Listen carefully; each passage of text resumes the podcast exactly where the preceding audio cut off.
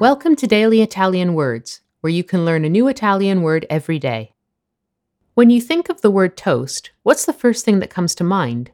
Probably a slice of bread pane, that's just popped out of the toaster, tostapane, covered in butter, burro, jam, marmellata, or peanut butter. burro di arachidi, Toast isn't pronounced toast in Italian, but toast, with a long O sound. It's a masculine noun and invariable, meaning that it stays the same in the plural form.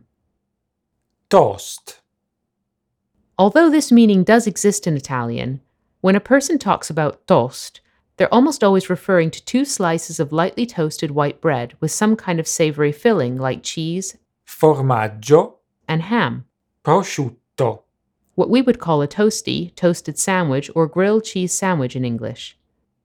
Ho mangiato un toast al bar prima di tornare al lavoro.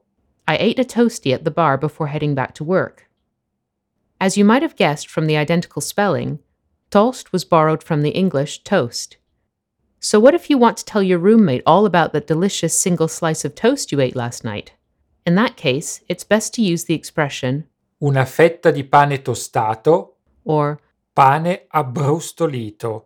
literally a slice of toasted bread. Vuoi una fetta di pane tostato? C'è ancora un po' di marmellata in frigo. Do you want a slice of toast? There's a bit of jam left in the fridge.